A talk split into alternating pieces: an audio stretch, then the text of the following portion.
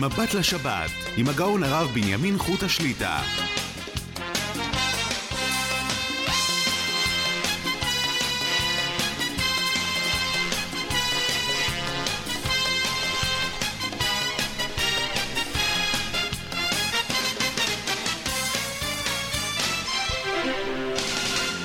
שלום וברכה, ברוך השם נפגשים לשעתיים, מבט לשבת, ערב שבת קודש, פרשת וארא וגם שבת מברכין, מכריזים על ראש חודש. בעזר השם ראש חודש שבט יהיה ביום שני. לחיים טובים ולשלום. בתחילה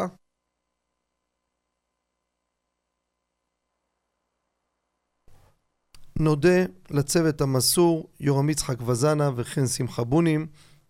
חפץ השם בידם יצלח להגדיל תורה ולאדירה. מאזינים המעוניינים לעלות לשידור ולשאול את שאלותיהם יכולים להתקשר כבר למספר 077 חמש פעמים שתיים אחת אחת. לאחר מכן שלוחה שמונה. להשאיר השאלה בקול ברור מספר טלפון יחזרו עליכם מההפקה אני חוזר שוב. 077 22 22 211 לאחר מכן שלוחה 8 להשאיר השאלה בקול ברור עם מספר טלפון יחזרו עליכם מההפקה. אנחנו בעזר השם בפתיח ממשיכים בהלכות תפילה, אנחנו נמצאים בסימן נ"א. עסקנו בתקופה האחרונה פסוקי דה זמרה. הגענו ל"ויברך דוד". יש לנו פה כמה וכמה פרטים שניגע בהם בעזרת השם. הרמ"א מביא בסעיף ז', סימן נ"א, אין להשתחוות באמירת אנחנו מודים לך שבאמירת ויברך דוד. השתחוויה זה רק במודים. כותב המגן אברהם, כשאדם יושב לא בעמידה, מוריד את הפנים שלו, זה לא נקרא השתחוויה בעייתית. לכן, אם הוא נמצא בישיבה, באופן שהוא יושב, יכול להוריד את הראש. בברך דוד, מביא המגן אברהם, רבנו ארי נהג ליתן צדקה בעמידה. בעת אמירת ואתה מושל בכל. איך הסדר הזה של נתינת הצדקה ויברך דוד? כותב בשער הכוונות, דף י"ח עמוד ג', משנה ברורה סעיף קטן י"ט מביא את זה בשם רבנו ארי, אבל זה המקור. שאומר אתה מושל בכל, נוטל קודם, נותן שתי מטבעות, ביחד. ואחר כך נותן את המטבע השלישית, סמוך אליה, אבל מפריד אותם. נותן שתי מטבעות, ולאחר מכן עוד מטבע אחת. בכל פעם שנותן צדקה, מביא שאר הכוונות, בעמידה. מדוע? מצוות עשה, ראוי לעשותה בעמידה. מביא הכף החיים, יש נוהגים, מנהג טוב, ליתן צדקה בכל פעם קודם שנכנס לבית הכנסת. לקיים את הפסוק, ואני בצדק אחזה פניך. בצדק, צדקה. כותב שאר הכוונות שכך רבנו הרי היה נוהג, גם קודם תפילת מנחה, גם כן היה עושה.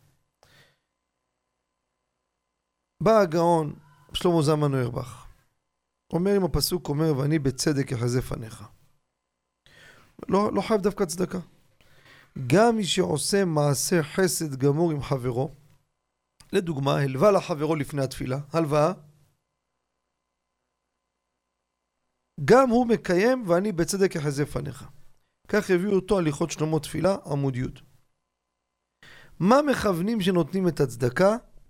בבברך דוד ובכל צדקה. כוונה היא, מביא הפרי עץ חיים, מביא גם כן מרן החידה במורה באצבע, סימן א' אות י"ב. יש לכוון שם הוויה ברוך הוא. י"ק ו"ק. איך? איך נכנס פה י"ק ו"ק? אדם נותן מטבע לצדקה, מטבע היא קטנה. היא, היא רומזת לאות י'. חמש אצבעות שלו, זה אות ה', כנגד אות ה'. הזרוע של היד של הנותן, זרוע ארוכה, זה ו'. והעני מקבל ביד עוד חמש אצבעות כנגד ה', יוצא י' כ' ו' כ'. אומר כף החיים, מה יעשה אדם בבית כנסת? הולך שם בקופת צדקה. אין פה את ה-ה' של העני שמקבל ביד. אז איך יכוון י' כו' כ'? איך יתקיים פה הסדר הזה על פי הסוד של האותיות, אות י' ואות ה' ועוד ו' ועוד ה'? אומר כף החיים יש פתרון. כשאתם רוצים ליתן צדקה לקופה, שימו לב, תיקחו את המטבע, קחו את המטבעות, תעבירו אותם מיד ימין ליד שמאל.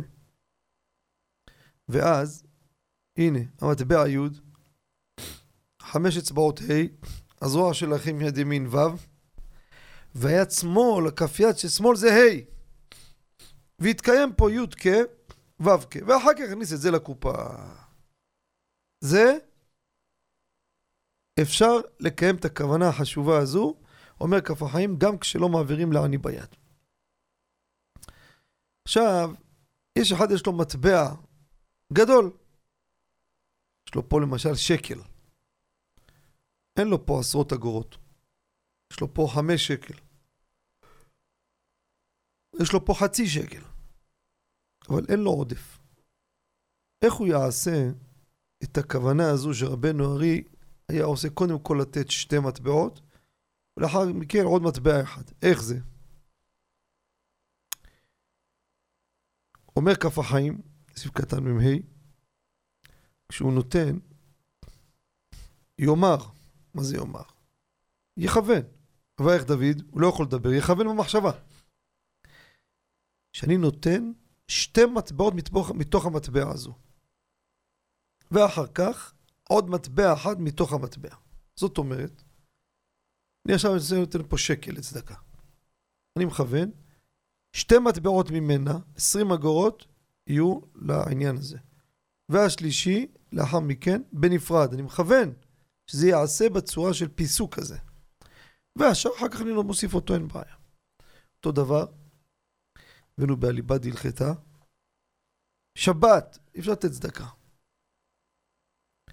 אז בשבת יכוון שאני נותן אחרי שבת או מחר בבוקר ביום ראשון, אתן מטבעות עבור ה"ויברך דוד" הזה שאני נתתי בשבת. כמובן, צריך לשים לב, ומי שחושב שיכול לשכוח שלא יעשה את זה, כי מחשבה בצדקה מחייבת גם לספרדים, גם לאשכנזים. הרי מה כתב את זה בהלכות צדקה? אבל מרן הביא שתי דעות, על פי הכללים, הלכה למעשה כמו הדעה שמחשבה בצדקה מחייבת. כשאתה חושב ודאי לתת, זה כמו נדר. אם הוא חושש לתקלות, שלא יעשה את זה. ויברך דוד, אנחנו עומדים, אומר מגן אברהם, בשם הכתבים, גם משנה ברורה, עד אתה הוא השם האלוקים. יכוון ראשי תיבות שלהם, אתה הוא השם האלוקים, אהיה.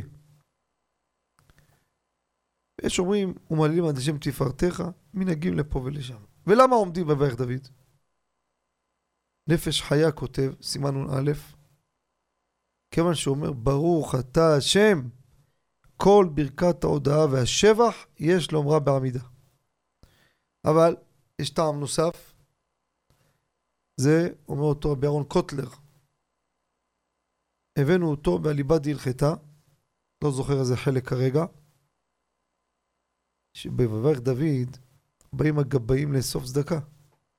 הם נקראים שליחי מצווה. יש לעמוד בפני שליח מצווה. לכן עומדים בברך דוד. סיימנו את הפסוקי דה זמרה באמירת שירת הים.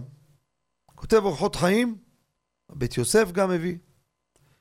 יש בו 72 אותיות של שם השם בשירת הים, שזה שם השם המפורש.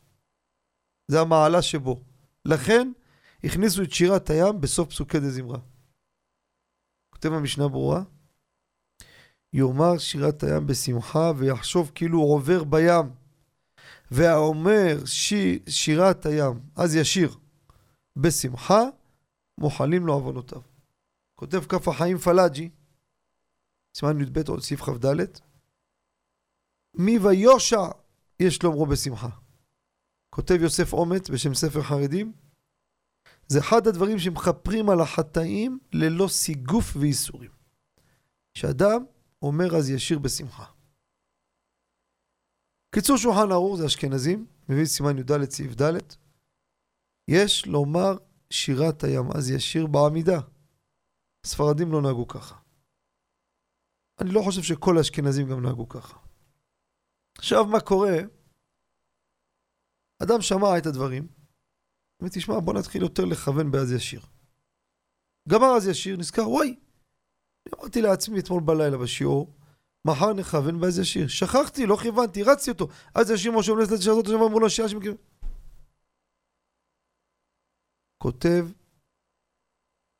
ביביע עומר, חלק ו' סימן ה' ראוי לחזור לאומרו בכוונה. לא חייב מעיקר הדין, אבל תראו את המעלה שלו, כותב הרב, אם לא כיוונת, ראוי לחזור ולומר את אז ישיר בכוונה. סיימנו שירת העם אז ישיר, מתחילים כי להשם המלוכה. כתוב אורחות חיים הבית יוסף שהבאנו, להשלים את השמות החסרים למניין עין ב' שהזכרתי, השלמה כי להשם המלוכה. כמה פרטים קטנים באז ישיר. צללו כעופרת במים אדירים. שנה ברורה מביא, ככה לאשכנזים, יש להפסיק בין המילה במים למילה אדירים. מי זה אדירים? הכוונה למצרים. צללו כעופרת במים, הם צללו כמו עופרת במים. מי? האדירים, המצרים. אדירים זה לא הכוונה למים, זה הכוונה למצרים. זו המשנה ברורה. בא מרן רבי עובדיה, יביע עומר, חלק ט' סימן כ"ב עוד ג', מביא דעות שגם מי שלא עושה הפסק יש לו על מי לסמוך. למה? יש כאלו שסוברים, לא מסבירים ככה, אדירים זה הולך על המצרים. צללו כעופרת, מי צללו? המצרים, אבל במים אדירים, המים הם אדירים. לכן אומר הרב יביע עומר, גם מי שלא כיוון עם הפסק, זה בסדר, יש לו על מי לסמוך. עוד דבר חשוב, אנחנו אומרים, מי כמוך באלים השם, מי כמוך נהדר בקודש. מי כמוך נהדר בקודש. מי כמוך באלים השם, מי כמוך נהדר בקודש. יש פה שוני בין מי כמוך, מי כמוך נהדר, אומרים בכף דגושה, מי כמוך, ושם מי כמוך באלים השם, אומרים את הכף לא דגושה, כף, לא כף. מה ההבדל? אומר הבית יוסף, הביא אורחות חיים, סימן ל"ב. שימו לב, מי כמוך נהדר בקודש, אם לא יאמר מי כמוך, אלא יאמר מי כמוך, חס ושלום נשמע, מיכה. מיכה, הוא גנב את שם השם, עשה את העגל. אז אתה אומר עליו, נהדר בקודש, שם ישמור. לכן, כשלא יישמע ככה, אומרים, מי כמוך, גם אם יהיה רצוף, מי כ... מה זה מיקה? מיכה זה נשמע מיכה. מי כמוך נהדר בקודש, נהדר בקודש. אבל מי כמוך, אומר מגן אברהם, מי כמוך באלים השם. שמה הכף רפויה. מדוע? מסביר המחצית השקל. בפעם השנייה אמרנו, מה צמוד למי כמוך? נהדר בקודש, זה קדוש ברוך הוא, אז שלא יישמע מיכה נכון. אבל בפעם הראשונה, מה צמוד למילה מי כמוך? צמוד לו באלים. מי זה אלים? זה לא מילת קודש. בכל האלים, בכל האלילים שבעולם. לכן שם אנחנו אומרים מי כמוך. אין בעיה, שישמע מיכה. מיכה באלים, מיכה מתאים בדיוק לאלים. לכן בהתחלה מי כמוך באלים השם, ואחר כך מי כמוך נהדר בקודש. כיוון שסמוך לנהדר בקודש הקדוש ברוך הוא, משמיעים את זה באות כף דגושה. ככה מביא מחצית השקל, וככה הלכה וככה אנחנו עושים. עוד דבר חשוב, ידמו כאבן מערכות חיים, ואותו בית יוסף, קו דגושה. לא כאבן, כאבן, שלא יראה כאומר חלילה, ידמוך. עוד דבר, עם זו גאלת.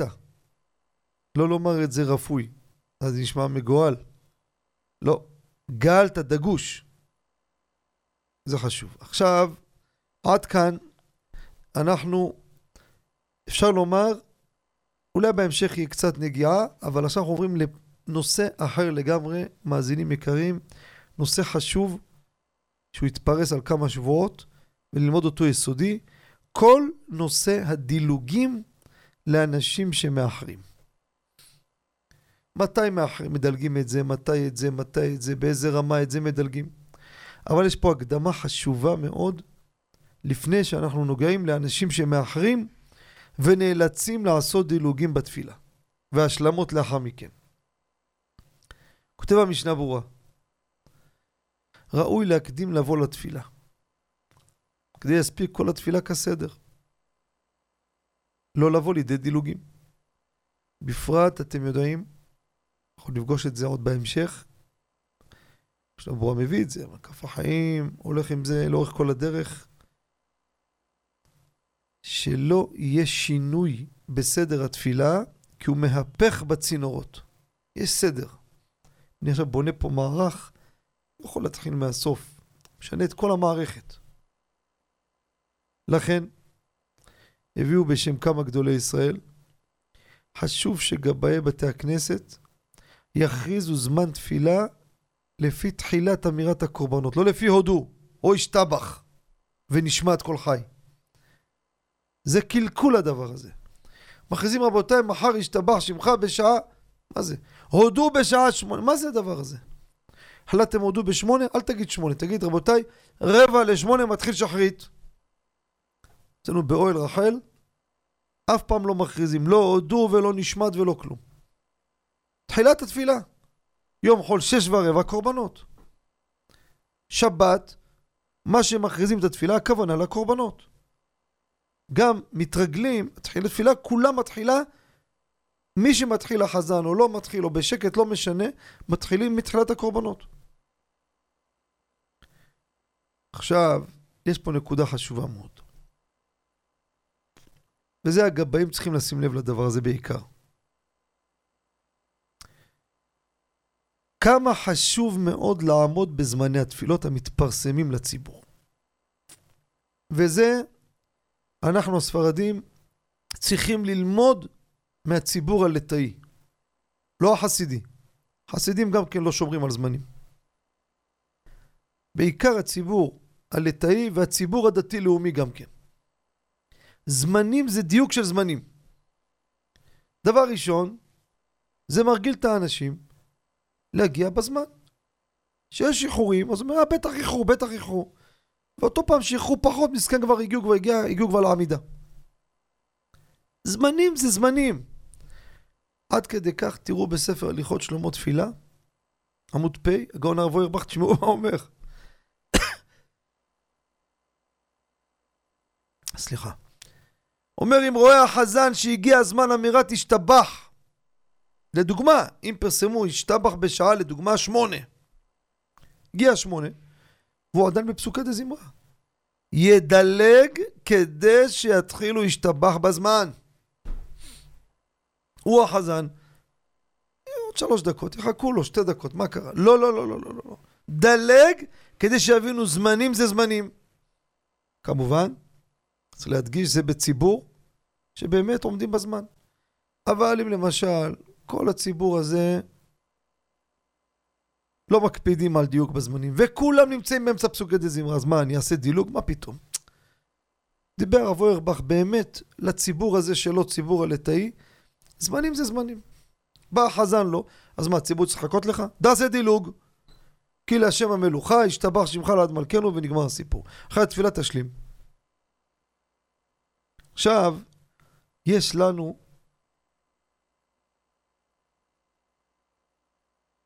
נקרא לזה סיכום שכתב אותו מרן החידה לגבי מה סדר העדיפות בזמנים של הקימה. לתפילה באיזה זמן, אם זה עשרה ראשונים, כל הזה נתן לזה דירוג לפי סדר המעלות. איפה הוא נמצא? יוסף תהילות, פרק ע"ח, אות ה'. שימו לב מה הוא כותב. הטוב ביותר, לקום בחצות הלילה. כמובן לעסוק בתורה עד התפילה. דרגה פחות, זה לפני עלות השחר. דרגה פחות, לקום בעלות השחר. כ-72 דקות לפני הזריחה. דרגה פחות, שימו לב, כך הוא כותב, להיות מעשרה ראשונים. פחות מכך, מכך, לפחות שיתחיל התפילה מתחילתה בבית הכנסת. לא הצלחת את זה ולא את זה ולא את זה ולא את זה ולא את זה, לפחות קח מעלה אחת. מתחילת התפילה אתה מתחיל בבית הכנסת. זה, כך כותב מרן החידה.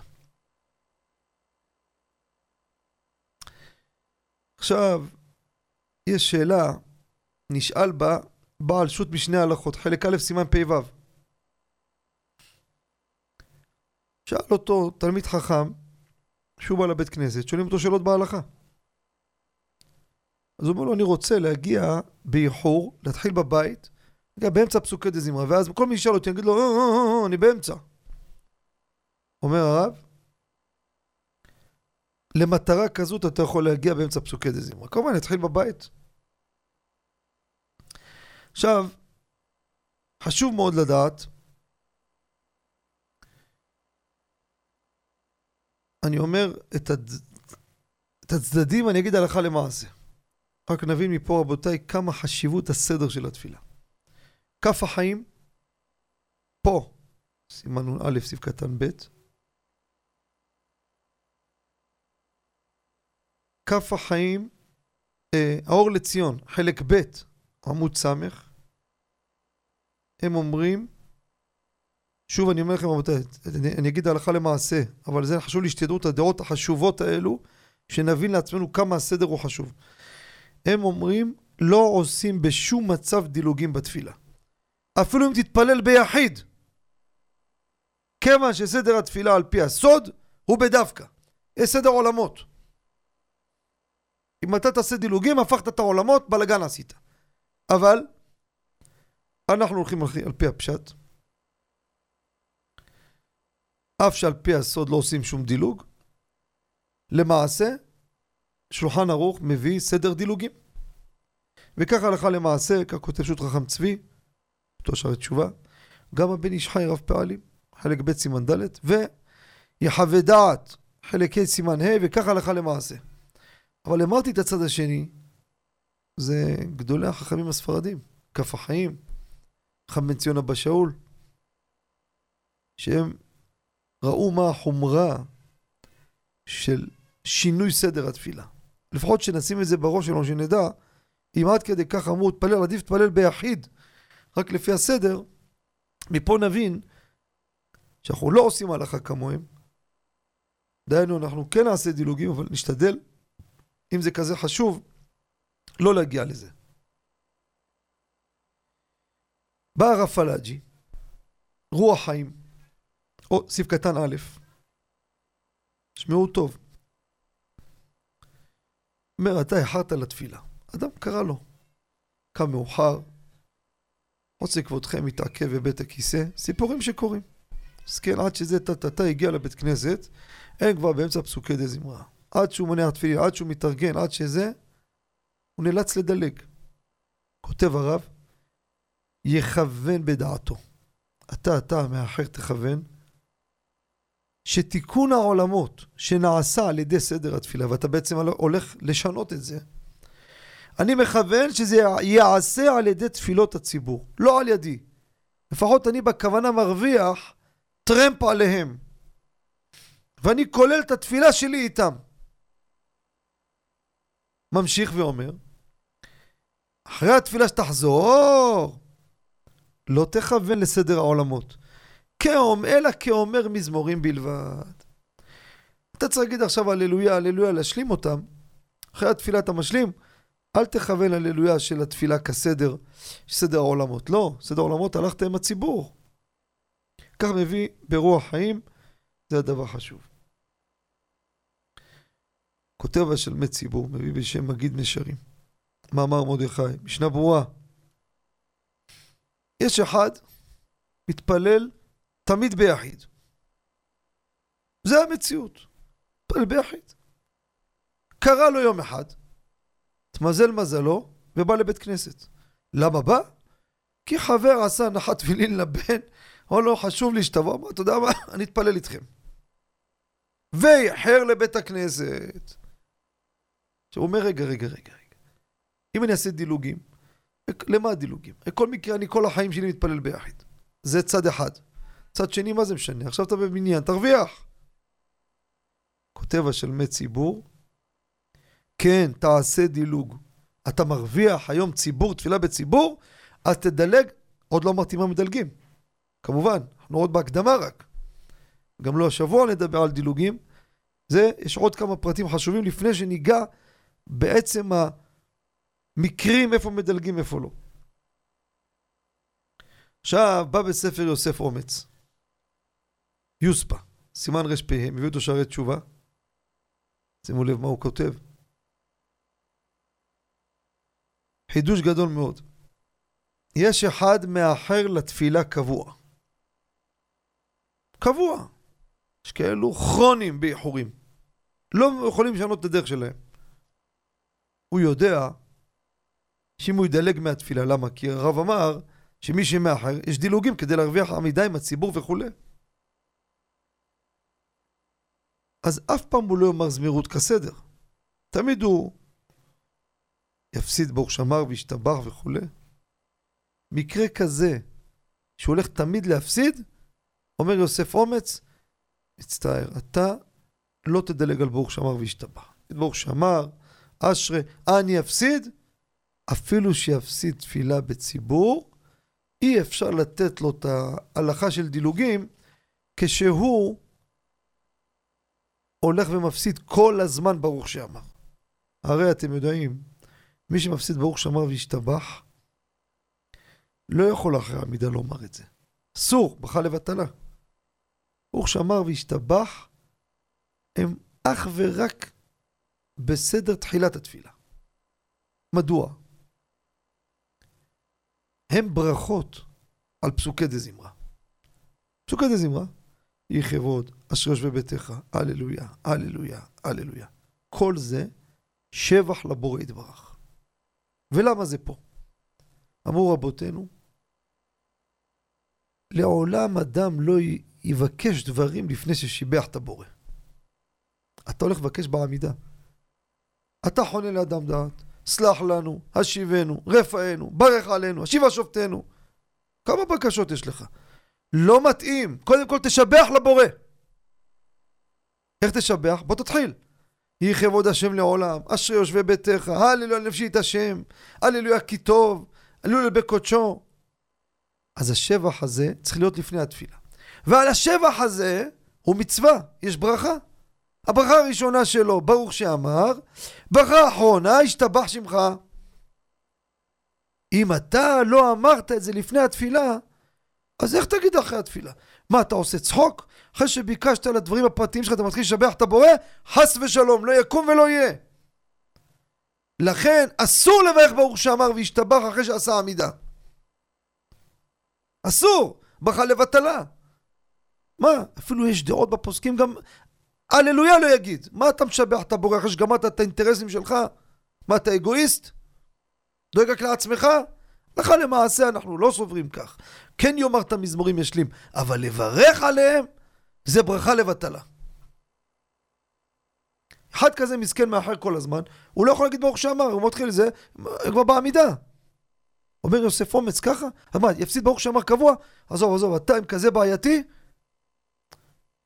תפסיד תפילה בציבור. תגיד ברוך שאמר, אשר יושבי ביתך, הללויה, מה שצריך, אבל אם הוא יפסיד קבוע חלק מהזמירות, דהיינו, ברוך שאמר הוא יכול להספיק, שימו לב, יגיד אשרה, השתבח שמך לעד מלכנו, ופרר ברוך השם יוצר אור, תרוץ ומתחבר איתם בעמידה. קבוע אבל הוא מדלג מהזמירות.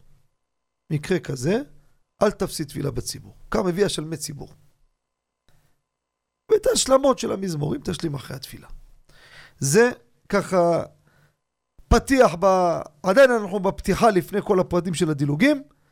בעזרת השם יתברך, שבוע הבא אנחנו נמשיך את הנושא הזה, רבותיי, זה נושא אקטואלי, נושא חשוב לכולנו. אנחנו בני אדם, קורה שאנשים, קורה שאנשים מאחרים. כמובן, אחד שהוא קורה שהוא מגיע בזמן, חייב לעשות טיפול, בדק בית. אי אפשר כל הזמן לאחר. זה לא צורה. לאחר לכולל, לאחר לעבודה, לאחר לאירועים, לאחר לזה. כל החיים שלו מאחר, מאחר, מאחר. זה... זה לא אנוס, זה עקום. שנה את הראש שלו. הכל מתחיל מהמוח. מה שחשוב לאדם, פתאום זה. אותו בחור בקושי קם לתפילה. הודיעו יש טיול, בן פורת יוסף, בן פורת עלי עין. ולפני והשכם אברהם בבוקר. איזה ערנות, הכל מוכן, מה קרה? מה קרה? מה? זה חשוב לך, זה לא. ויגיד לי אותו בחור, גם טיול אני לא קם. אז כנראה טיול לא מספיק חשוב לך. אם יש משהו אחר היה חשוב לו, או... אחיו מניח תפילין באותו יום, אבא שלו אומר לו, תבוא לזה, יש לי מניין. הוא כן קם, אז זה פתאום חשוב לו. בסוף, הכל מתחיל מהמוח. כן, אבל זה חשוב הדברים האלו, כי אנחנו צריכים לשנות את דרכנו, ולהגיע, להשתדל להגיע לתפילה בזמן, להגיע מוקדם. ואדם שמתרגל, הרגל נעשה טבע. אלו שמתעצלים ונרדמים, שישאלו את אלו שמתקתקים בזמן, כולם יגידו לכם. הגוף של האדם כבר מעיר אותו אוטומט. העירה השחר. גם ישן מאוחר, פתאום הפנים שלו נפתחות, העיניים נפתחות. אה, הנה לי זמן שהוא צריך לקום. וישכים, יאללה קום. אל תתגלגל עכשיו על המיטה. חבל על הזמן. עוד קצת לפה לשם לא תופס שום דבר. קשה לך, תגיד ליצרה, אחרי התפילה אני אחזור לישון שעה. אחרי התפילה כבר כל כך התעוררת, יאללה, עבר. חייבים לעשות בתחבולות תעשה לך מלחמה. כדי שאדם ירוויח את סדר התפילה. כן, אנחנו ניתן איזו הודעה קצרה, ולפני שנצא להפסקה. השבוע הזה, בעזרת השם, השבוע התחלנו, שימו לב, כדאי מאוד, אני מודיע את זה, תושבי יבנה והאזור, וגם תושבי פתח תקווה והאזור. התחלנו סדרה שבעזרת השם היא תהיה חמישה שיעורים, כל שבוע נושאים אחרים. השבוע הקרוב בעזרת השם יהיה, אם אני לא טועה ברשימה שרשום לי, קצת טכנולוגיה, קצת אקטואליה, דברים עדכניים, חדשים, לקבל הסתכלות טכנית והלכתית על פי הכללים.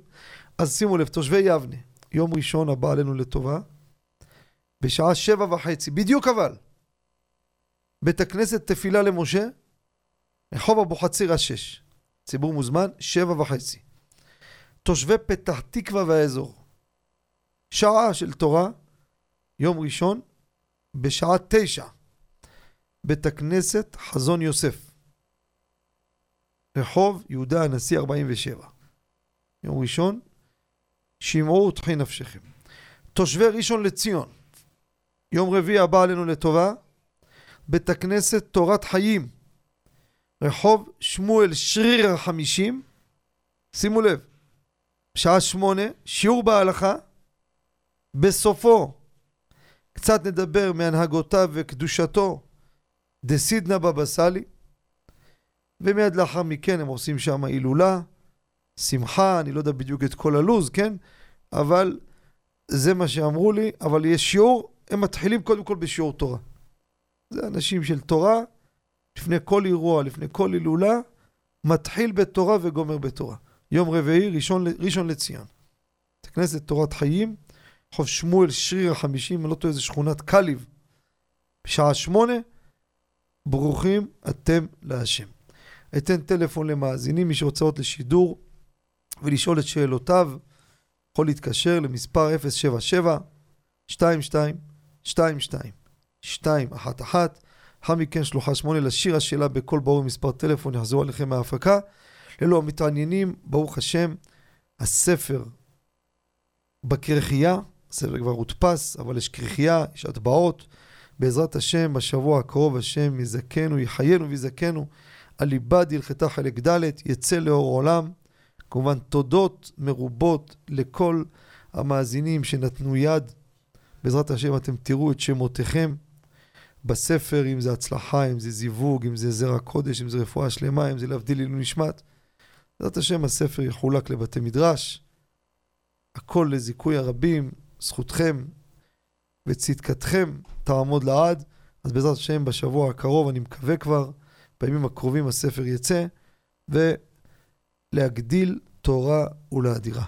אנחנו נצא להפסקה, ומיד נשוב למאזינים המחכימים והמיוחדים, בבקשה. אתם מאזינים ל"מבט לשבת" עם הרב בנימין חוטה. שבנו מההפסקה. לפני שניגש למאזין, ניתן שוב את הטלפון, 077 5 פעמים 211 לאחר מכן שלוחה 8 לשיר השאלה בכל ברור מספר טלפון. יחזרו עליכם מההפקה. שלום וערב טוב למאזין. שלום עליכם, כבוד הרב. שלום עליכם. רצינו לשאול, כבוד הרב, לגבי אה, אה, צער בעלי חיים. אה, שמענו שצירוס לכלבים זה צער בעלי חיים, רצינו לדעת מדוע. והיום יש סירוס אה, מסוג אחר, סירוס כימי, שמשתילים לו, וזה מפריש לו הורמונים. אה, זה תופס לשלוש שנים, הבנתי. רציתי לדעת אם זה גם כן אה, נכלל תחת אה, צער בעלי חיים. ככה, מה שבמקורות, לפני שניגע בכל הנושא הזה, באמת מה מותר, באיזה אופן מותר, אסור. השאלה היא גם לגבי כלבים, לגבי חתולים, וזה מצוי היום, בפרט, הציבור צריך לדעת, יש מקומות שפונים לעירייה, לווט, לווטרינר של העירייה, זה שאלות של דאורייתא, רבותיי. לעשות רב, שאלת רב מקודם. לא לרוץ סתם, ואני תכף אסביר את הכל. מרן שולחן ערוך באבן העזר, סימן ה', כותב ככה, סעיף י"א: אסור להפסיד אברי הזרע, בין באדם, בין בבהמה, חיה ועוף, בין טמאים, בין טהורים, בין בארץ ישראל, בין בחוץ לארץ. וכל המסרס לוקה מן התורה בכל מקום. זה זכרים.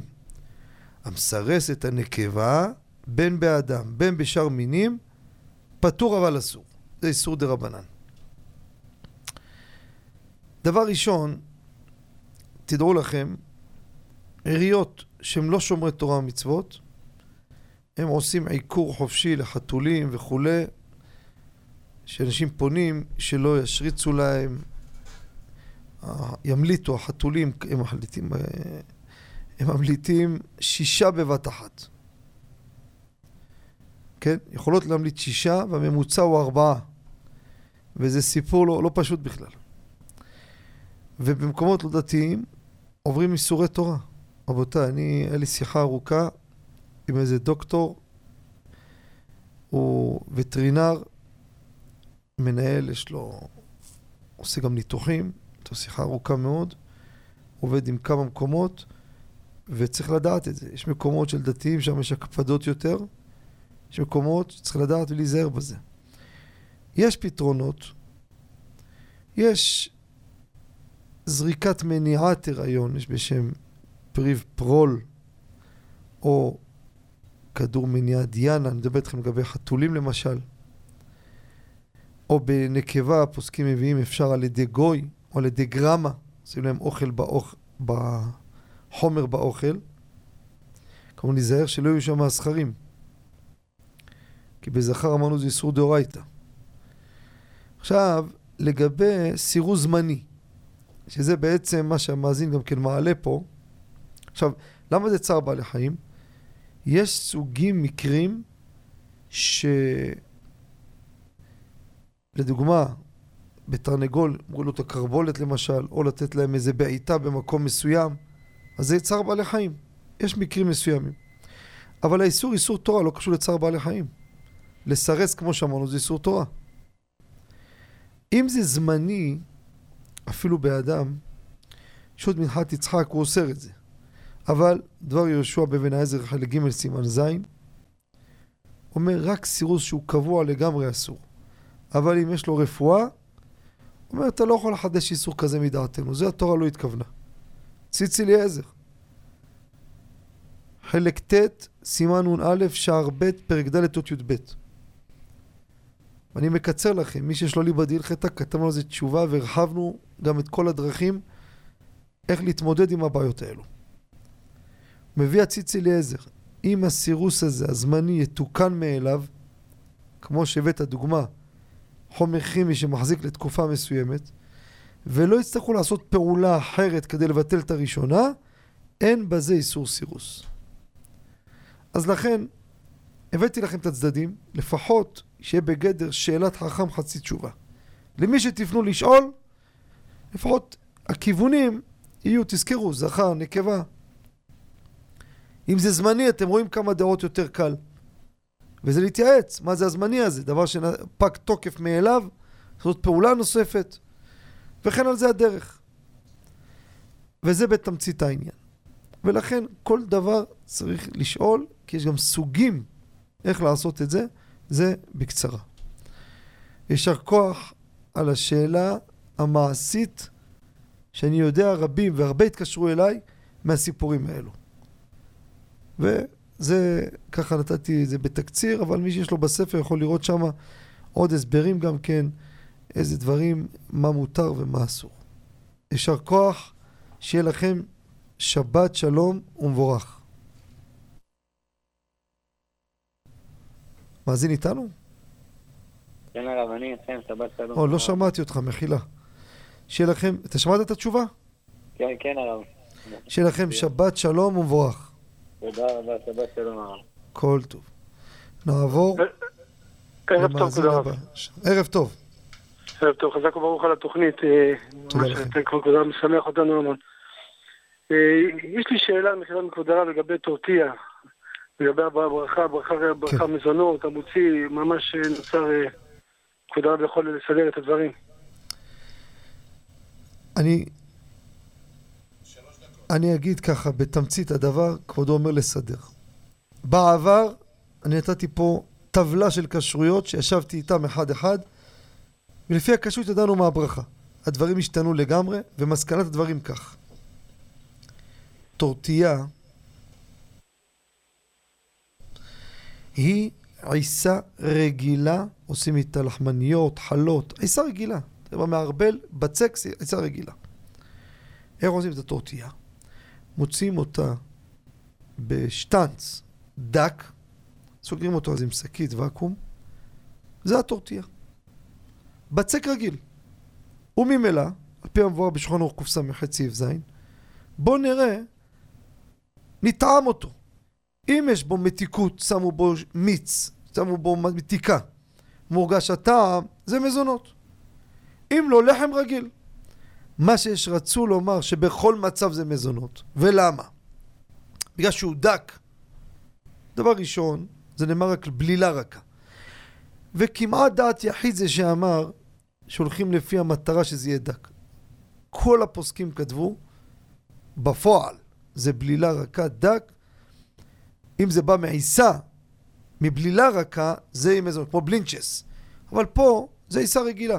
בנוסף לכך, אם אתם רוצים לומר שזה המודד, אז לאפה, למה אתם מברכים עליה מוציא? תגיד לי יותר עבה, מי קבע מה העובי? זה גם דק. תיגע בלאפה, איזה עובי יש לה? לא מדבר פיתה. לאפה. ודאי שזה לא כך. לא ההלכה ולא המנהג. הדק בפועל לא הקובע. וממילא זה בא מעיסה רגילה.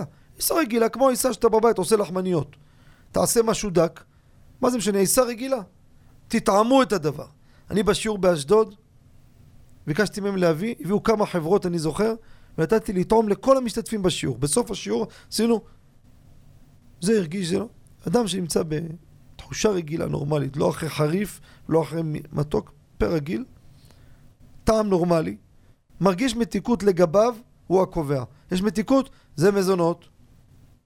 לא מרגיש מתיקות, זה לחם לכל דבר, המוציא הוא ברכת המזון. זה בתמצית העניין, הלכה למעשה עם הטורטיה. תשובה מובנת? חזק וברוך. ברוכים תהיו. שיהיה לכם. שבת שלום ומבורך.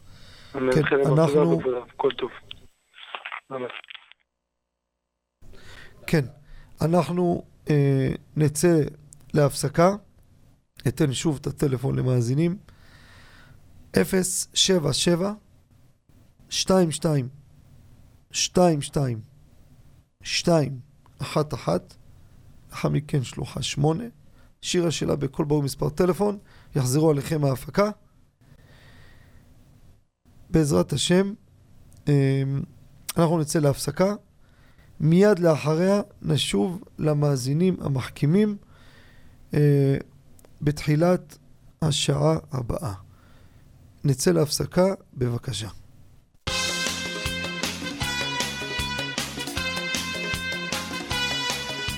מבט לשבת, עם הגאון הרב בנימין חוט השליטה.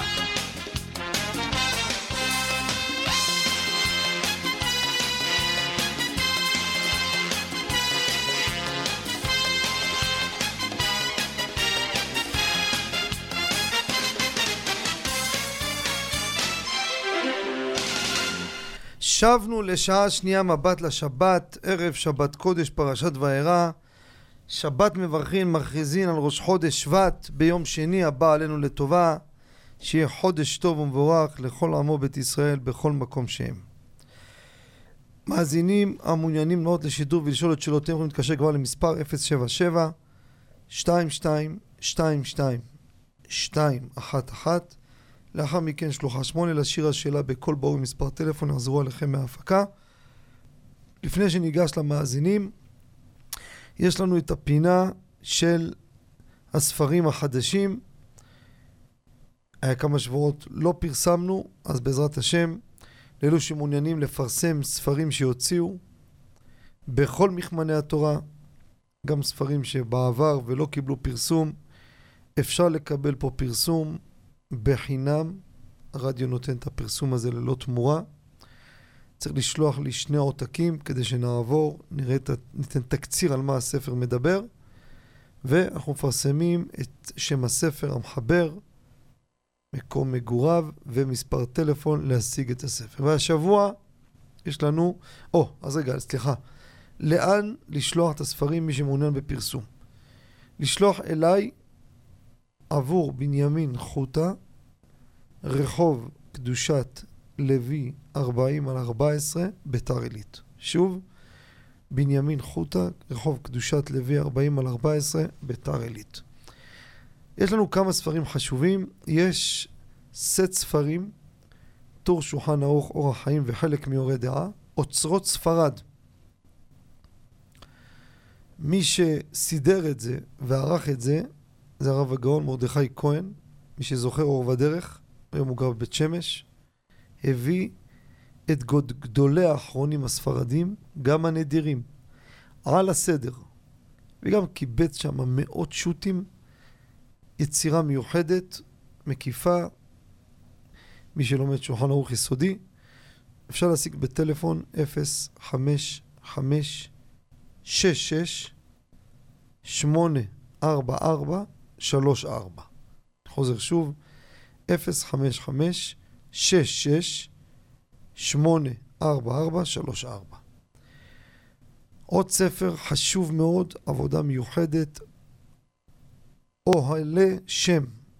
דיבר אותו הרב הגאון שאול מלכה. שליטה מהיישוב קדימה, הלכות החגים בצורה מקיפה וברורה, עבודה מיוחדת. חלק גם מהספרים יש בהם חידונים הלכתיים מקיפים על החומר הנלמד. בטלפון 0533 103 0533. אני חוזר שוב, 0533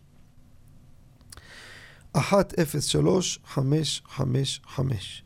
עוד ספר יצא בסדרה פלא דורש, חלק ד' כבר. הרב הגאון אילן גוזל, שליטה מאשדוד, ספר מנוקד, בהרחבה, מוסר, סיפורים על סדר הפלא יועץ. 050-875-9000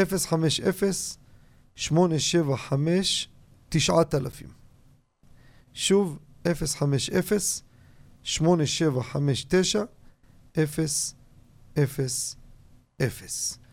כן, אנחנו ניגש למאזינים, בעזרת השם. שלום וערב טוב. שלום עליכם. אפשר להגביר את הקול, לא שומע. עכשיו הרב יותר טוב? או, אה, במחילה, אה, אנחנו שמנו לב שהרב אה, עובדיה השלים את כף החיים. הוא השלים אותו ביורד דעה, אחד הסימנים שם, קי"ט או קי"ז. רצינו לדעת כאילו למה דווקא שם הוא השלים והוא לא סיים עד הסוף, מה, מה היה הנקודה שם של יפה מרן הרב בקיא בדברים של הרב? אז ככה, הלוואי הייתי בקיא. אבל יש פה שאלה מעניינת, ידוע, כף החיים כתב אותו, הגאון הרב יעקב חיים סופר, זה צדיק וקדוש לברכה, וסיים את אור החיים, ידוע, שמונה כרכים, יורד דעה הגיע לחלק ב', וזהו. כשהוא נפטר, פנו המשפחה של כף החיים למרן רבי עובדיה, שהוא ימשיך את פרויקט כף החיים. מי שרואה גם את הכף החיים היה מתומצת מסיום הכתיבתו ועבר למרן הרב עובדיה, סגנון אחר, היקף אחר, וגדל על כל פסקה באריכות גדולה. היה הסכם ביניהם, הרב סיים כרך אחד ועצרו את העבודה, וזה לא המשיך. אבל מה אני אגיד לכם? בואו נחשוב שהרב היה ממשיך לכתוב. זה היה על חשבון כל הספרים שהוא כתב. עכשיו אני אגיד באותה הזדמנות, נבין כמה בזבוז יש, תופעה שצריך לדעת אותה. תופעה מצויה מאוד, אני אומר לכם. כמובן, אני לא אנקוט בשמות.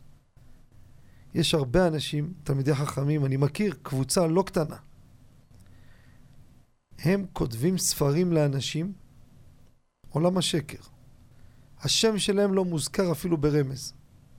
הם מקבלים משכורת מפלוני, הם יושבים וכותבים וכותבים, והוא מוציא עוד ספר ועוד ספר ועוד ספר על השם שלו. שימו לב מה כתבתי. לא כתב כלום, לא מיני ולא מקצתה. שזה משקר וכבוד, זה בעיה שלו. כואב לי, אני אומר להרבה מהם, למה לא תעשה לביתך? למה את, את מה שאתה בונה וכותב עובר לאחרים? זה תורה שלך. אני פעם קיבלתי טלפון ממישהו, אז הייתי, עמדתי להוציא את אחד מהספרים כי בא מועד, לא אשכח את זה. אמר לי, תשמע, אני מוכן לתת לך סכום גדול מאוד, תגיד לי כמה אתה רוצה. את הספר הזה, אתה לא מוציא על שמך. אבל נעשה הסכם בינינו, אף אחד לא ידע בעולם. אתה מעביר לי את הספר, שם שלי מופיע, ואני נותן לך חבילה. אמרתי לו, תראה, בוא נגיד שהייתי מסכים. אתה עושה לעצמך בושות. זה לא ספר ראשון שלי. אנשים יפתחו, יראו, יבינו שהספר הזה שלי, מה פתאום השם שלך עושה שם? יהיה צחוק. אז אני לא, לא, לא אגיד להם. אבל יבינו, זה סגנון מסוים. לא, לא, לא, לא, אני רוצה. אמרתי לו, תמחה לי, אני לא עובד, חיי נצח מוכר למישהו אחר. גם אם אני אצטרך כסף, לא צריך ברוך השם, אבל אני לא אעשה דבר כזה. אפשר לעזור לאיזה מכון פה ושם, זה בסדר. אבל יש תופעה, אני אומר לכם, אתם לא מבינים באיזה היקפים. לא מבינים רבותיי, כמובן לא נדבר חלילה. אבל לא כל מה שנראה, תדעו לכם, זה אמיתי. יש איזה פינה בעולם שנשארה, נקראת עלמא דשיקרא. ספרים בהיקפים. יושבים תלמידי חכמים רציניים, כותבים אותם, מקבלים סכומים גדולים, ואותו אחד, פש, אה, הוצאתי ספר, שופוני. אבל זה היה בהזדמנות. אני אומר, מזל שמרן הרב עובדיה לא המשיך לכתוב את כף החיים. עשרות שנים משקיע בו. כמובן, שמו היה שם, אין ספק. אבל זה חיבור בקו של כף החיים, שזה חשוב מאוד. אבל הספרים של הרב, פסקי ההלכה, סדר המועד, הוא לא היה עושה. אור החיים, כף החיים סיים. איפה היה לנו עכשיו? לא שבת, לא חגים. איפה השו"תים? אבל קודשה ברוך הוא מנהל את העולם. אבל זו הסיבה שהייתה, היה הסכם ביניהם, בין המשפחה אליו. כמובן, אני לא טועה, אם אני שמעתי טוב, אפילו שילמו לו. ובסוף הספר אמרו זהו, לא ממשיכים, כל אחד והסיבות שלו, וזה נעצר פה. ולכן כף החיים מסתיים בעשרה כרכים האלו, באמצע יורה דעה. בסדר? יישר כוח הרב. מה כבודו אומר? אני אומר יישר כוח הרב, תודה רבה, רק אם אפשר... לא, זה שמעתי שאמרת, מה אתה אומר על התוכן? אה, אני אומר, אני אומר, אני רק רוצה לחדד משהו ב- לאלה שכותבים את התשובות, אברכים פה, חברים שלנו, כמה פעמים שאלו אותי, יש הרבה דברים שהרב עובדיה מביא, ש"ס, דברים שאתה יכול אה, לגלות אותם לבד, תוספות או ראשונים, גם את זה צריך לכתוב, ראיתי אצל יביע עומר או משהו כזה, או רק דברים של ספרים כאילו שאתה לא יכול להגיע אליהם. לא, ברור שלא. גמרא וזה, זה בסיס, זה לא... דברים נדירים, דברים פשוטים, זה לא עוד שנייה, אתה לא, לא, לא חידש ולא... אין פה משהו. יש דברים שאתה יודע, את, שחם עובדיה הוא מהיחידים ש... איך אומרים? בזיכרון שלו גילה ו... ופרסם אותם. דברים שאף אחד לא כתב. גם מי שכתב, אתה יכול להתחייב שהעתיק ממנו. אתה רואה לפי ה... זה דברים באמת. עולה לי בראש כמה דוגמאות, אבל זה לא הזמן. יישר כוח. יישר כוח, תודה רבה. תודה רבה. תהיה שבת שלום. נעבור למאזין הבא. שלום וערב טוב. שלום לכבוד הרב, תודה רבה על התוכנית, וגם על הספרים של הרב. הספרים של הרב זה נכס בבית. אה, רציתי לשאול את הרב, אשתי אחות בבית חולים, ולפעמים היא עושה משמרות שבת, ואנחנו לוקחים כמובן אה, נהג גוי. אה, השאלה היא לגבי התשלום שלו, הוא לא יכול לקבל תשלום בכל מיני אמצעים דיגיטליים. השאלה היא האם מותר להשאיר לו כסף בתיבת דואר בשבת, באופן שאנחנו אומרים לו לפני שבת, תשמע, כשאתה מגיע תיקח את הכסף ו... יפה. שאלה יפה מאוד. היא קשורה אליכם, שרעייתך היא אחות והיא צריכה לנסוע עם נהג, כמו שאתה מספר, וזה קורה גם פעמים אדם נאלץ, שלכולם רק לבריאות ורפואה שלמה, לנסוע עם ילד דחוף לטיפול, לוקח נהג גוי, אדוני, מה עם תשלום? צריך להאמין לו שאחרי שבת יבוא וסיפורים. הלכה למעשה בקצרה, אני אומר. ההוראה היא כשאין דרך אחרת לשלם לפני שבת או אחרי שבת. כמו הסיבות שאמרנו. אפשר אפילו בשבת להראות לגוי את מקום הכסף. הוא ייקח בעצמו. יגיד, מה עם הכסף? בבקשה, כנס. אתה רואה פה את המגירה? הנה. מסתכלים עליו, הוא לא ייקח יותר.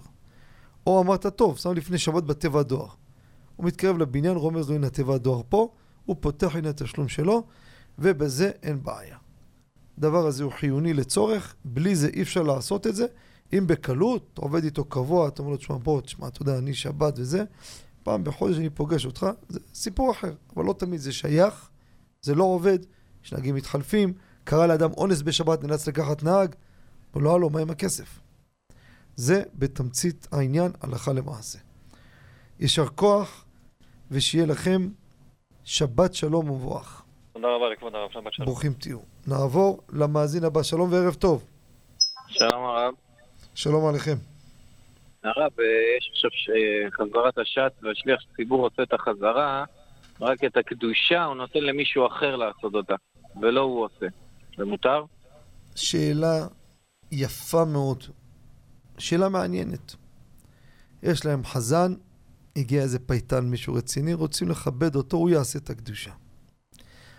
אז ככה, מרן שולחן ערוך ייגע קודם כל מה סדר אמירת הקדושה, זה חשוב מאוד לתשובה שלנו, וניגע הלכה למעשה. מרן בסימן קכ"ה סעיף א', אין הציבור אומרים אם שליח ציבור נקדישך, אלא שותקים ומכוונים למה ששליח ציבור אומר, עד שמגיע לקדושה, ואז עונים הציבור, קדוש, קדוש, קדוש. שולחן ערוך. כל המאזינים מתפלאים, מה? ציבור שותק? אנחנו נוהגים לא כמו שולחן ערוך. רבנו הארי, שער הכרמון דף ל"ט עמוד א', כותב, צריך שתאמר עם השליח ציבור כל סדר הקדושה מילה במילה. מן הקדישך ונעריצך עד סיום כל הקדושה כולה. ממשיך ואומר, שימו לב טוב, שתי התיבות של הקדישך ונעריצך, תאמר אותם בקול רם, ושאר התיבות עד קדוש קדוש בלחש עם השליח ציבור. רק הקדוש קדוש בקול. בא רבי עובדיה ביע אומר, חלק ז' סימן י"ד, אומר על רבנו ארי הזה, אפשר שמה שהוא אמר, שאר תיבות בלחש, לא לעיכובה. לא מעכב, זה בסדר. גם אם הציבור יאמרו את כל הנוסח בקול רם, אין בכך כלום. העיקר כוונתו שתי התיבות הראשונות בקול רם. כך כותב סמל נזירות שמשון. אז קודם כל, מה המנהג שלנו? אומרים, נקדישה כולם בקול, את כל סדר הקדושה, מילה במילה. זה על פי רבנו הארי, ומה שאומר באמצע בלחש, אומר הרב, זה לאו דווקא. זה פשוט. עכשיו, אם אנחנו והחזן כולם שווים בין שווים, לכאורה מה הסיבה לאסור שאחר יאמר בקול את הקדושה? הרי כולם אומרים את הכל ביחד. אמת שבקדושה הם חלק נמצאים בעמידה, אז החזן שאומר בקול הוא מוציא אותם, ואחד והקהל לא מוציא אותם. בא ספר יפה ללב, הרב פלאג'י, על קכ"ז קטן ד', מביא חסד לאלפים. הוא כותב, להעיר על המנהג שנוהגים בקצת מקומות, אחד שיש לו קול ערב עומד ליד השליח ציבור, הוא משורר את הקדושה ושאר דברים בתוך העמידה, ובפרט בימים הנוראים, ונמצא שהחזרה נאמרת בין שניים לחצאים. כותב הרב פלאג'י, לא טוב לעשות ככה. שליח ציבור יאמר הכל. ממשיך ואומר, מנהג עירנו הזמיר ואגפיה, המשורר מנגן מן הקדישה עד קדוש. והשליח ציבור אומר קדוש קדוש והלאה, עושים בפני גדולים רבני וגדולי ארץ והם פוצי פה בדבר, זה בסדר. וככה מרוקאים בימים נוראים נוהגים, בא מישהו חזן עושה נא בקול, אבל וקרא זה אל זה ואמר מיד חוזר לחזן הוא מנווט את הקדושה. ככה הוא מביא. מרן יביע עומר, שהזכרתי, הוא אומר עיין ספר עיני דוד עמדו, דף י"א. פתחתי אותו, משמע ממנו, ככה מדויק, הרב, הרב כותב עיין שם, לא האריך יותר, שאין בזה בעיה כל כך. למה? הוא כותב, לגבי קטן שהגיע לחינוך, הוא רוצה לשורר בקול קולנעים לבד, ברכו, קדושה הוא כותב. והקהל חפצים. רואים, יש לו קול ערב, הילד הקטן הזה, ניתן לו. כותב, לכאורה לא יכול להוציא את האחרים. כי אם בסיוע אחר עמו, משמע אם הוא לא לבד, אין בזה חשש. והרב שמה לא חלק, אין שם. אבל לכן הלכה למעשה. כמו שכותב הרב פלאג'י, וככה מנהג. אין בעיה לכבד מישהו שיעשה את הנקדישך הזה עם איזה מקם טוב, עם איזה ניגון טוב, כולם ייהנו, וכולם ככה, כמו שאומר רבנו ארי, נקדישך ונעריצך את המילים הראשונות לומר בקול. אחר כך, יותר בלחש. אבל החזן, הוא ייקח את המושכות, מי וקרא זה אל זה ואמר, קדוש קדוש, יחזור על קדוש קדוש. ואז אותם שבחים ואומרים, וכולי, ודברי קודשך כתוב לאמור, יאמר את זה החזן. זה מסקנת הדברים, הלכה למעשה. בסדר? תודה רבה רב, השם ישמור ברוך תהיה, שיהיה לכם שבת שלום ומבורך, יישר כוח לכבודו ולכל המאזינים על שאלות המעניינות והמיוחדות. נעבור למאזין הבא. שלום וערב טוב. שלום וערב טוב, כבוד הרב. שלום עליכם. רציתי לשאול לגבי ספרייה שהדלת שלה זה מזכוכית בעצם. השאלה לעניין כיסוי, כיסוי הספרים, אם זה לעניין נפקא בינה להחליף טיטול, תינוק מול זה. האם יש שם כיסוי בגלל שזה שקוף? שאלה מתוחכמת ומעניינת. שואל המאזין, יש לי פה ספרייה. הגענו בעבר, יש בעיה להחליף לתינוק מול הספרים. אומר, תראה, הספרייה שלי, יש בה דלתות ויטרינה. דלתות זכוכית, לא ויטרינה, דלתות זכוכית. האם הזכוכית הזה יהווה חציצה או לא? אז אני אתן בקצרה, כן, את היסודות, בקצרה, נרוויח את זה לכולם ככה שנדע את הדברים, ואז ננחת בעזרת השם על פי זה הלכה למעשה. מרן בעיני סעיפי כותב, ערווה בעששית, מה פירוש? יש פה ערווה, מכוסה בזכוכית. רואה אותה דרך הדפנות, אסור לקרוא קריאת שמע כנגדה. לא יראה בך ערוות דבר, וזה נראה. זכוכית, נכון שזה כיסוי, אבל רואים. פה אין עניין רק לכסות, צריך שלא יראו, לא יראה בך ערוות דבר. אז ערווה בעששית לא מועילה. מרן ממשיך בסעיף ו' הייתה ערווה כנגדו, אם יחזיר פניו או עצם עיניו, כיוון שזה בראייה ופה הוא לא רואה, זה מותר. אשכנזים חלקו על מרן, לא מועיל עצימת עיניים. זה בחצי מילה. אני רוצה להמשיך אבל. בא החזון איש, אור החיים, סימן ט"ז, סעיף קטן ז'. על פי המשנה ברורה שם, בשם האחרונים, אומר החזון איש, לגבי טפח באישה. שימו לב. שם לא ערווה ממש. אישה נגיד עם שרוול קצר. לא בא מישהי ממש לא צנועה. או עורך חופה. על המזל שלו, בא לו כלה לא צנועה בכלל. רואים לה את כל היד. פה מועיל עצימת עיניים. למה? טפח באישה ערווה, אבל זה לא ערווה ממש. ערווה ממש, לא יראה בך ערוות דבר. לאשכנזים גם לעצום עיניים לא מועיל. אבל טפח באישה ערווה, שזה סיבה רק שהוא טרוד, הוא רואה את זה, אז אם הוא עוצם עיניים לא רואה, מותר. מפה נבין, זה צמח הצדק כבר כתב לפני החזון איש את היסוד הזה, אבל מי שלומד הלכות תפילה רואה את הדברים האלו ברורים. וזה נותן פתרון לחופות, שיעורי תורה שמגיע, אם הוא מסיט את העיניים לצד וכולי. עכשיו בואו נתקדם שלב הבא.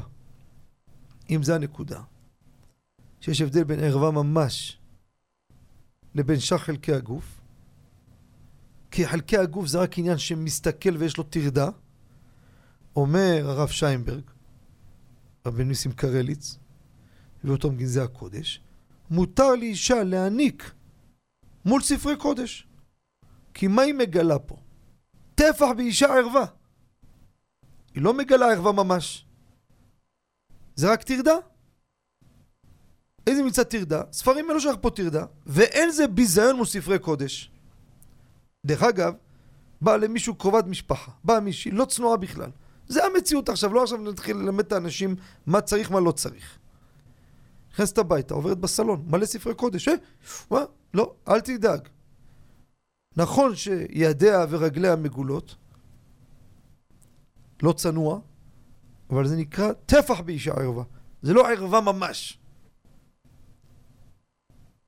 עכשיו בואו נתקדם שלב הבא. שימו לב. צואה, מרן כותב בעין ו' סעיף א', ערווה זה עין ה', צואה זה עין ו'. צואה בעששית, אסור להגיד קריאת שמע מול צואה. טינופת, היה מחנך הקדוש. ושבת וכיסית את צאתך. פסוק. אבל אם הצואה הזו היא מכוסה במה? בזכוכית, שקופה. אני רואה את הצואה, אבל הצואה מכוסה. מותר לקרות קריאת שמע כנגדה. למה? כי בתורה כתוב וכיסית את צאתך, לא כתוב ולא יראה. כיסוי, הנה זה מכוסה. מכוסה עם זכוכית. וזה לא מכוסה? מכוסה. לכן, אם אנחנו רואים שצואה מכוסה, אז גם דבר הקודש שהוא מכוסה זה נקרא צואה בעששית. אם יש לי פה ספרים, יש לי פה מזוזה, היא מכוסה בפלסטיק או זכוכית, אז זה כיסוי, לא משנה אם הצואה מכוסה או זה שמולו מכוסה. כך כותב התורי זהב גם כן באורי דעה. אז מצד זה, אם הספרייה ויטרינה יהיה מכוסים בין זכוכית, ויש פה צואה, אין לי בעיה. אבל יש לי בעיה אחת. זה תשימו לב, שהבדל בין ספרדים לאשכנזים. אתה רוצה להחליף לו טיטול? הבנתי. כשאתה פותח את הטיטול, יש פה שתי בעיות. יש פה בעיה של הצואה, וזה אמרנו אין בעיה. למה? כי צואה מכוסה אין בעיה, ספרים זה ביזוי, אבל הם מכוסים עם זכוכית, אותו דבר. נכון, מצוין. יש פה עוד בעיה. יש פה ערווה! מרן כותב בע"ה סעיף ד', אסור לקרות כנגד ערווה, אפילו לדעת מרן ערוות תינוק, אומר הבן איש חי, אפילו בן יומו. הרי מה? הוא מקל. כל עוד שלא ראוי לביאה, ערוותו מותר לקרוא כנגדה. זה לאשכנזים. אשכנזים, פתח לתינוק את הטיטול, רואים לו את הברית, את העבר, את הערווה, מותר לקרוא קריאת שמע כנגד. אין שם צועה, אין זה, מותר. ערוותו לא נקראת ערווה. אבל הספרדים, תינוק בן יומו זה ערווה. שימו לב, בברית, פתאום התינוק זה בברכה, או מוזיזים את הראש, או מכסים. ואם קשה גם זה לא, זה לצורך, זה חיוני, כך כתוב באחרונים. איך יעשה? שלא יהיה הפסק, והפסק ותקלות, צריך לתפוס את הברית, בסדר. יש כאלו מוזיזים טיפה את הראש בברכה, כי זה ערווה.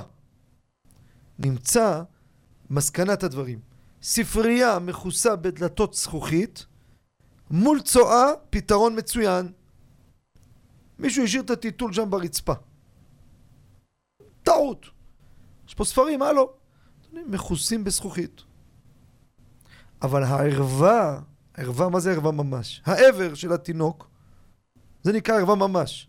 כשאני אומר לכם ערווה ממש, זה הכוונה. זה הערווה בעששית. זה בעיה. ולכן, כשמחליפים לתינוק, צריך לחצוץ בין העבר לבין הספרים. אם פה הספרים, אז אני נותן גב ומחליף את התינוק, זאת אומרת שאני עושה הפסקה בין התינוק, בין העבר שלו, בין הברית, לבין, וכן תינוקת, אותו דבר, לבין הספרים מאחורה. מה שכן, מה שכן, שאל אותי מישהו פעם, אומר אצלו כל הסלון מלא ספרים מכל הכיוונים. מה אני אעשה? איפה שאני אעמוד? אמרתי לו, מה זה מה תעמוד? אז אל תחליף שם. נכנסים לבעיות בכוח. לך לחדר שינה, על המיטה שלך תחליף לו. מה, אתה לא יושן? מה, אתה יושן בחדר של הספרים כל היום? איך אפשר להתנהל ככה? ודאי שלא. אלא מה, יש לכם פינה אחרת לישון, שם תחליף לו. אחד מקרה כזה, אסור להחליף לו בסלון. איזה ספרייה אחת, גם נרות שבת כתוב בספרים. מה זה ספרים? שולחן אור ורמה הביא את זה הלכות שבת. נרות שבת, את רוצה להחליף טיטול לתינוק, גברת? תתני גב לנרות שבת, ואז תחליפי לתינוק. שהנרות שבת לא יראו את הערווה שלו. לא כבוד. זה בתמצית העניין. מה זה תמצית? הערכתי, אבל תאמינו לי, מי שמע את הסוגיה, זה תמצית של הסוגיה. בסדר המאזין? כן, חזק וברוך הרב. רציתי לשאול, יש, יש צד להוסיף שהכריכה עצמה נקראת כיסוי, וזה כיסוי שני? אגיד לך, אגיד לך. לא נראה דבר כזה. לעניות דעתי. הכריכה היא חלק מהספר. לגבי כל דיני קדושה. תלשת אותה מהספר, צריך לגנוז אותו. זה חלק מהספר. נכון שיש פעמים שאנחנו משתמשים בסברה הזאת למקרים מסוימים, אבל ספרי קודש, כל זה חלק מהספר. יישר כוח. שיהיה לכם שבת שלום ומבורך. נעבור, נצא להפסקה, ומיד אחריה נשוב למאזינים המיוחדים בבקשה. אתם מאזינים ל"מבט לשבת" עם הרב בנימין חוטה. שבנו, ניגש למאזין הבא. שלום וערב טוב. שאלות אם אפשר. אה, סליחה. שלום וברכה למאזינה. כן. שלום. אה, ככה, רציתי לשאול שאלה ראשונה, אה, אני מתפללת שחרית קבוע, אה, ויצא שפספסתי אה, כבר אחרי חצות יום. רציתי לדעת אם אני צריכה לעשות תשלומים, זו שאלה ראשונה. אה, שאלה שנייה, בברכת... אנחנו נתחיל, כן, נתחיל את השאלה הראשונה. ו... אה, כן, יש פה שאלה חשובה מאוד, אני אענה אותה בתמצית העניין. השאלה היא, האם לגבי נשים יש תשלומים לתפילה או לא? קודם כל צריך לדעת, זה גם גברים וגם נשים. מרן מביא בסימן ק"ח, סעיף א', טעה או נאנס ולא יתפלל שחרית, יתפלל מנחה שתיים, הראשונה מנחה והשנייה לתשלומים, ואם היפך וכולי, לא נחזור לכל הפרטים כרגע. אין הבדל בין איש לאישה בדבר הזה. אישה חייבת בתפילה, לא ניכנס כרגע כמה תפילות, אבל אחת ודאי חייבת. אם היה לה אונס, תשלומים זה רק באונס. אז יש תשלומים. עכשיו, אם מתפללת תפילה אחת, אז יכולה להתפלל תפילת מנחה. אז ודאי שאין עניין. אבל אם היא עושה כמה תפילות, וכך ככה משמעות, גם כן המשנה ברורה בסימן רס"ג, סעיף קטן מ"ג, שלגבי כניסת שבת, הדליקה נרות וכולי, מקום שהיה לה אונס, יש תשלומים לתפילה. אם זה מנחה, אז היא עושה ערבית שתיים. וכך גם כן כדבר פשוט, כותב רבבות אפרים, חלק ח' סימן ט"ז עוד ה', שיש לנשים אותו דין כמו גברים, ואין מקום לחלק ביניהם. יישר כוח, ושבת שלום ומבורך. כן, איתנו? כבוד הרב. או, אה, יש איתנו מאזין. כן, שלום וברכה. כבוד הרב. ראשית, אה, תודה רבה על התוכנית ועל זיכוי הרבים. תודה לכם. אה, שתי שאלות יש לי, כבוד הרב. אחת, אני אומר, אני אומר לבושתי, שאני שואל את השאלה הזאת אחרי הרבה מאוד שנים במקצוע, לגבי ריבית מס הכנסה. ידוע שמס הכנסה נותן ריבית של 4% צמוד על החזר, וכנ"ל אם יש לבן אדם חוב, הוא משלם 4%, 4 צמוד. אז השאלה שלי, אה, איך ההתייחסות לריבית הזאת מבחינת איסורי ריבית? זו שאלה, שאלה ראשונה. והשאלה השנייה? שאלה השנייה, כהן שיש לו אזכרה לאבא או לאמא בשבת, והוא כהן יחיד, והוא רוצה לעלות מפטיר, השאלה אם הוא יכול לצאת, אה, אם הוא יכול לצאת בעליית כהן אה, ולחזור במפטיר או שהוא חייב לעלות כהן. ככה, השאלה הראשונה, אתה רוצה להבין, מס הכנסה אתה חייב להם ומשלם ריבית, או שהם נתנו לך ריבית? המאזין? המאזין איתנו? כן, כן. אתה שמעת מה שאלתי אותך? כן, הרב. עוד פעם, לגבי מס הכנסה, אני רוצה להבין. אתה משלם להם ריבית או אתה לוקח מהם ריבית. איזה מקרה אתה שואל? על שתי המקרים. גם כשהם חייבים, כשהם חייבים לך הם משלמים ריבית צמוד, וכשאתה חייב אתה משלם ריבית. האיסור הרי עובד גם בתשלום וגם בקבלה של ריבית. אז ככה, אני אגיד לך. אה, אני אגיד כלל, כי זה מסתעף להרבה מקרים, ואני לא רוצה שאנשים יבינו על כל המקרים, כל דבר לגופו. אז אני רוצה להגיד כלל חשוב, הבאנו אותו באליבא דילכתא. וזה עונה על הרבה מקרים בכל המיסוי. ריבית זה על חוב. מה זה חוב? הלוואה.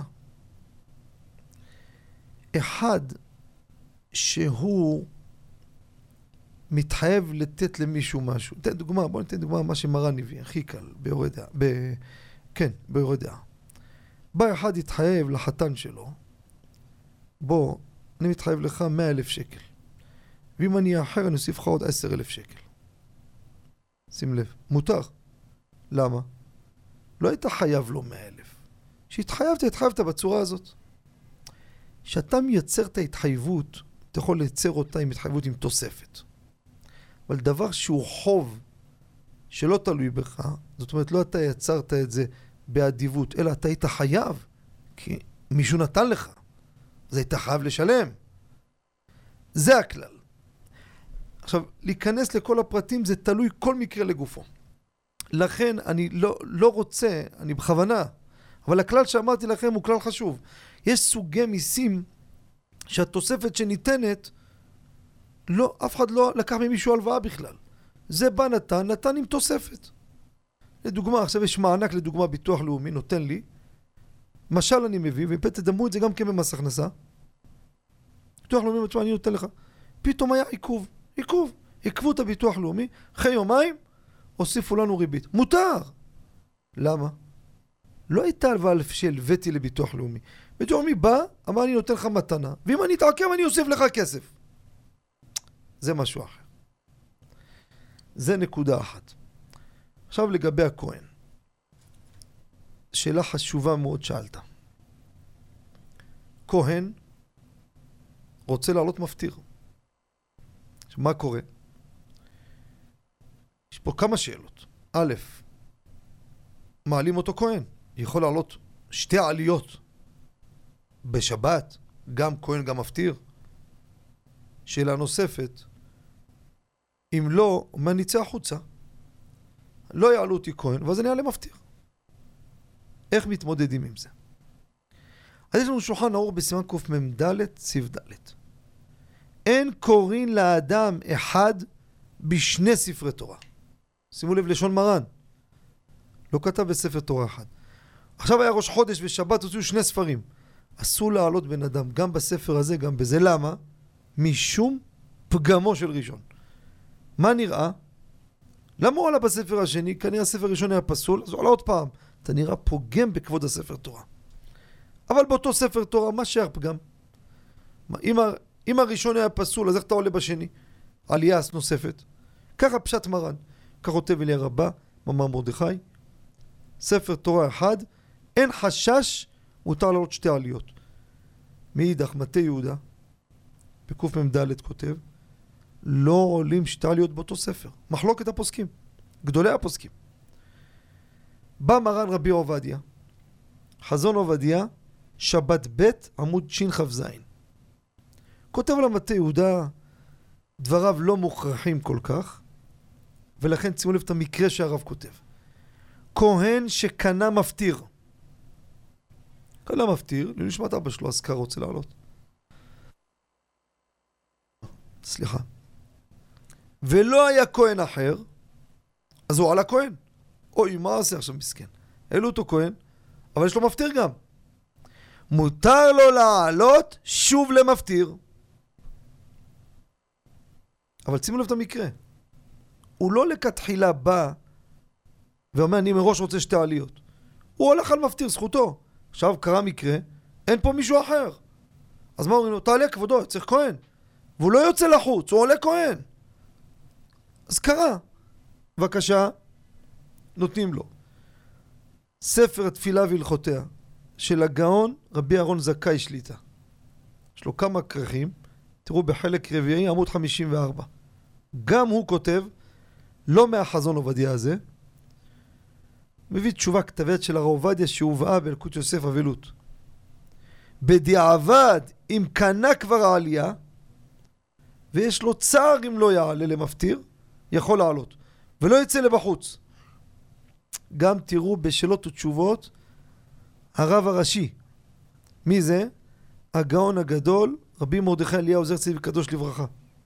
חלק א', עמוד ש"ט. כותב לכתחילה לא לעשות את זה. אל תקנה שתי עליות. בדיעבד, אם עלה כבר עליית כהן, ויש לו סיבה מיוחדת לעלות מפטיר, מותר. גם המשמעות חזון עובדיה שאמרנו. אמת שבשאלות ותשובות פדה את אברהם, רבי אברהם מונסה. חלק שני, הלכות ומנהגים, עמוד רצ"ז. הוא כותב, כך הוא כותב, נהגו שיוצא בחוץ בקריאת כהן, קודם כל צא החוצה. אחר כך אם ירצה יעלה מפטיר. לא יעלה פעמיים. אבל הוא ממשיך, שימו לב את הלשון שלו, לכתחילה עדיף וטוב יותר שיעלה כהן או לוי, ולא יבטל סדר, סדר שתקנו חכמים. ואחרי שיעלה יעשה השכבה. אבל הלכה למעשה, כמו שאמרנו לפני כן, מסקנת הדברים. יש לך צורך אמיתי. אתה קונה מפטיר. עכשיו מה קרה? אמרו תעלה כהן. אני מצידי לא לעלות כהן, שיעלה כהן אחר. תגיד לי, ואני, בוא, אני, אני אדחק יותר לפינה. אני רואה שאין עוד כהן אחר פה. אבל יש לי צורך גדול בדבר הזה. אני קונה מפטיר. אחר כך באו, תעלה כהן. אני רשאי לעלות גם מפטיר. אבל אם אין סיבה מיוחדת, לא יעלה אדם שתי עליות באותו ספר תורה. בסדר? התשובה מובנת? כן, תודה רבה.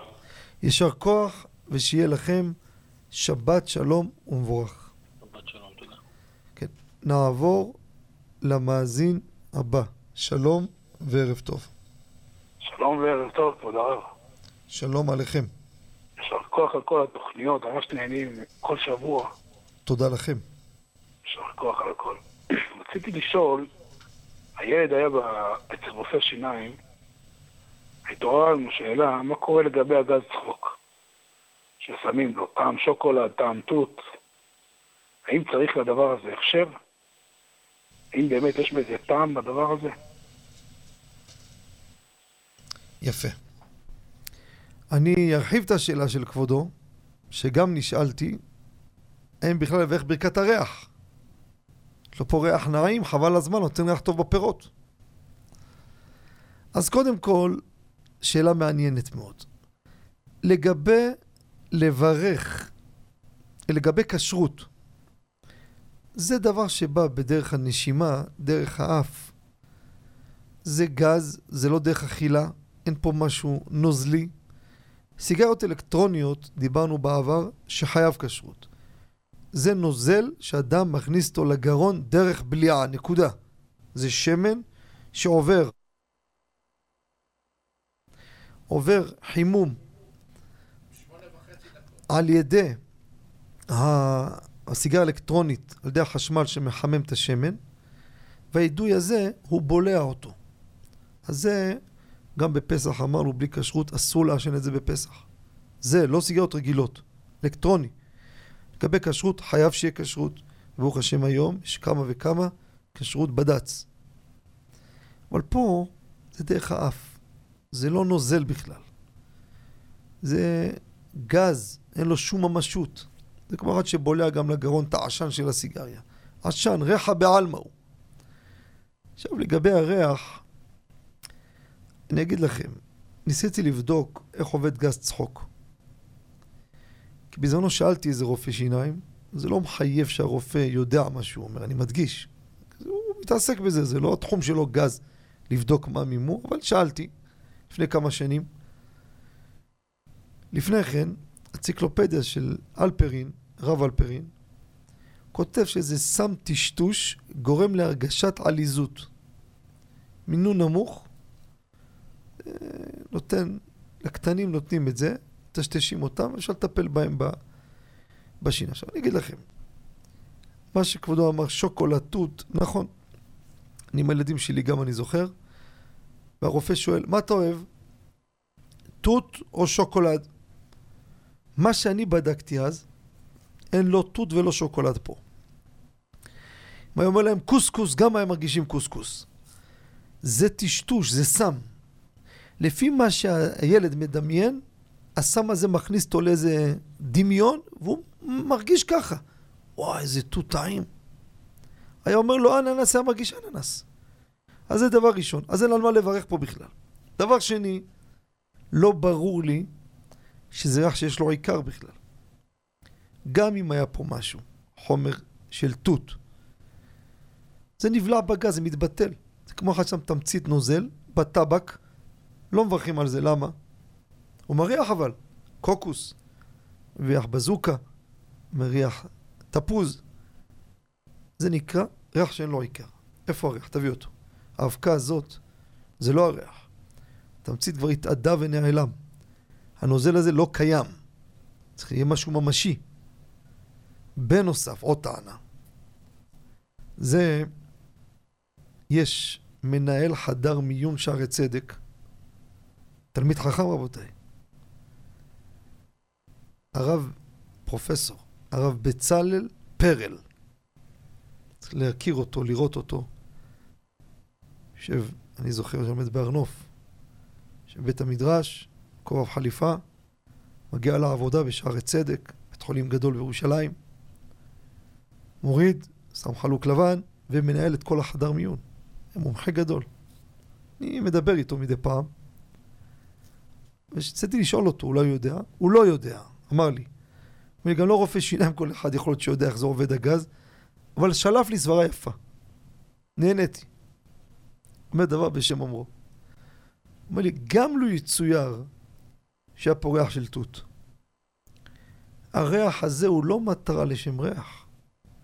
הוא מטרה כדי להסיח דעת של אותו ילד או מישהו, כדי לתת לו תחושה, הנה, תות, תות, תות, תהנה, תהנה.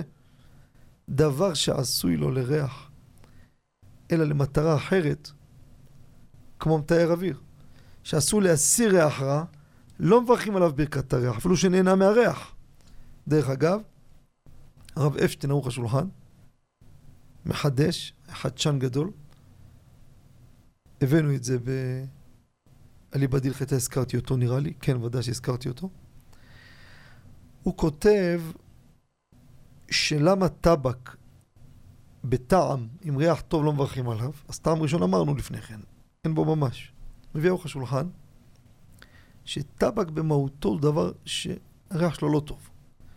והתמצית היא עשויה להסיר את הריח הרע.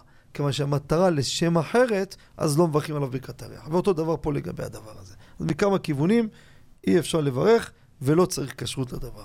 יישר כוח ושבת שלום. למדנו פה כמה וכמה כללים בשאלה המעניינת והאקטואלית הזאת. שיהיה לכם שבת שלום ומבורך. מאזין איתנו? כן. וידום אהרון. נעבור למאזין הבא. שלום, כבוד הרב. שלום עליכם. ארז מרחובות, דרכי אמונה. או, בשעה כזאתי באמת זה להעיר אותי. רבי ארז, תושבי רחובות ודאי מכירים אם מדובר, איש מיוחד, קובע עיתים, הרבה תורה יש בכבודו, בן פורת יוסף. בכבוד. בכבוד הרב, מחכים לך קודם כל במוצאי שבת, לראות זיו פניך, לשמוע מ... וואי וואי, הוא אומר לי פה באוזניות, נשאר לנו בקושי שלוש דקות. כן, למה כן, אתה מצייר אותי? צריך להעלות אותך בתחילת שעה, לתת לך שעה נטו. לגבי, לגבי יפסיק אדם בתפילת שמונה עשרה, שהפקח כבר מגיע לרשום לו דוח. כבודו במקצועו גם שוטר, נכון? נכון, נכון, כבוד הרב. אז לכן אתה רוצה לתת דוחות ולשאול, להגיד אם מותר להם לצאת לבטל את זה. אז אני אענה בקצרה, חבל, אני רוצה להאריך בזה. ואליבא דילכתא שירד לדפוס, יש שאלה על השאלה, שאלה הזאת בדיוק. מסקנת הדברים. חייבים לסיים פשוט. אולי שבוע הבא נרחיב בזה.